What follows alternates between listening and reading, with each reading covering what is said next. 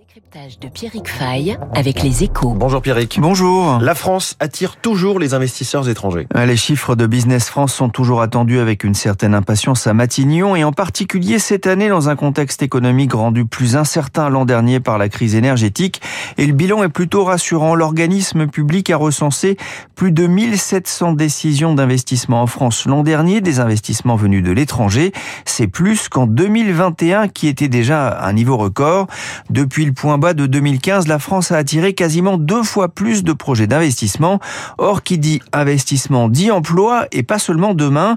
L'an dernier, ça a permis de créer ou de maintenir près de 59 000 emplois contre 45 000 un an plus tôt. L'exécutif ne ménage euh, d'ailleurs pas ses efforts pour faire venir ces investisseurs. La politique conduite depuis six ans porte ses fruits, s'est réjoui dans un tweet le chef de l'État Emmanuel Macron. La politique, c'est notamment la baisse récente des impôts de production qui améliore le climat d'investissement pour les entreprises, mais la mise en place en France d'un bouclier tarifaire en pleine crise énergétique a aussi séduit ces décideurs venus de l'étranger qui n'ont pas hésité l'an dernier à implanter ou à développer des activités industrielles.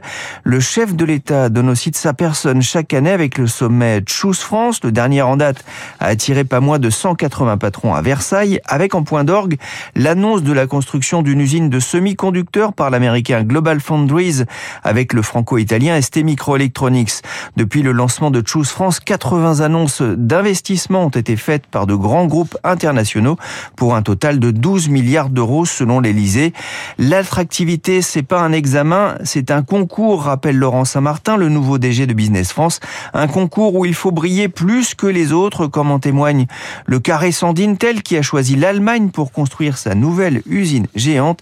Et oui, la séduction des investisseurs, ça reste un art difficile. Mais il y a des des nuages venus des États-Unis avec le plan de réduction de l'inflation de Joe Biden, l'IRA, un plan de 400 milliards d'aides pour attirer les industries vertes aux États-Unis, avec le risque que Choose France se transforme en choisissez les États-Unis. La menace est sérieuse alors que l'an dernier, les Américains sont redevenus les premiers investisseurs dans l'Hexagone avec 280 projets, soit plus de 15% du total. Pas sûr non plus que la menace d'une grève reconductible contre la réforme des retraites soit aussi une bonne publicité pour ces investisseurs étrangers. Pierrick Fay pour le décryptage. Merci.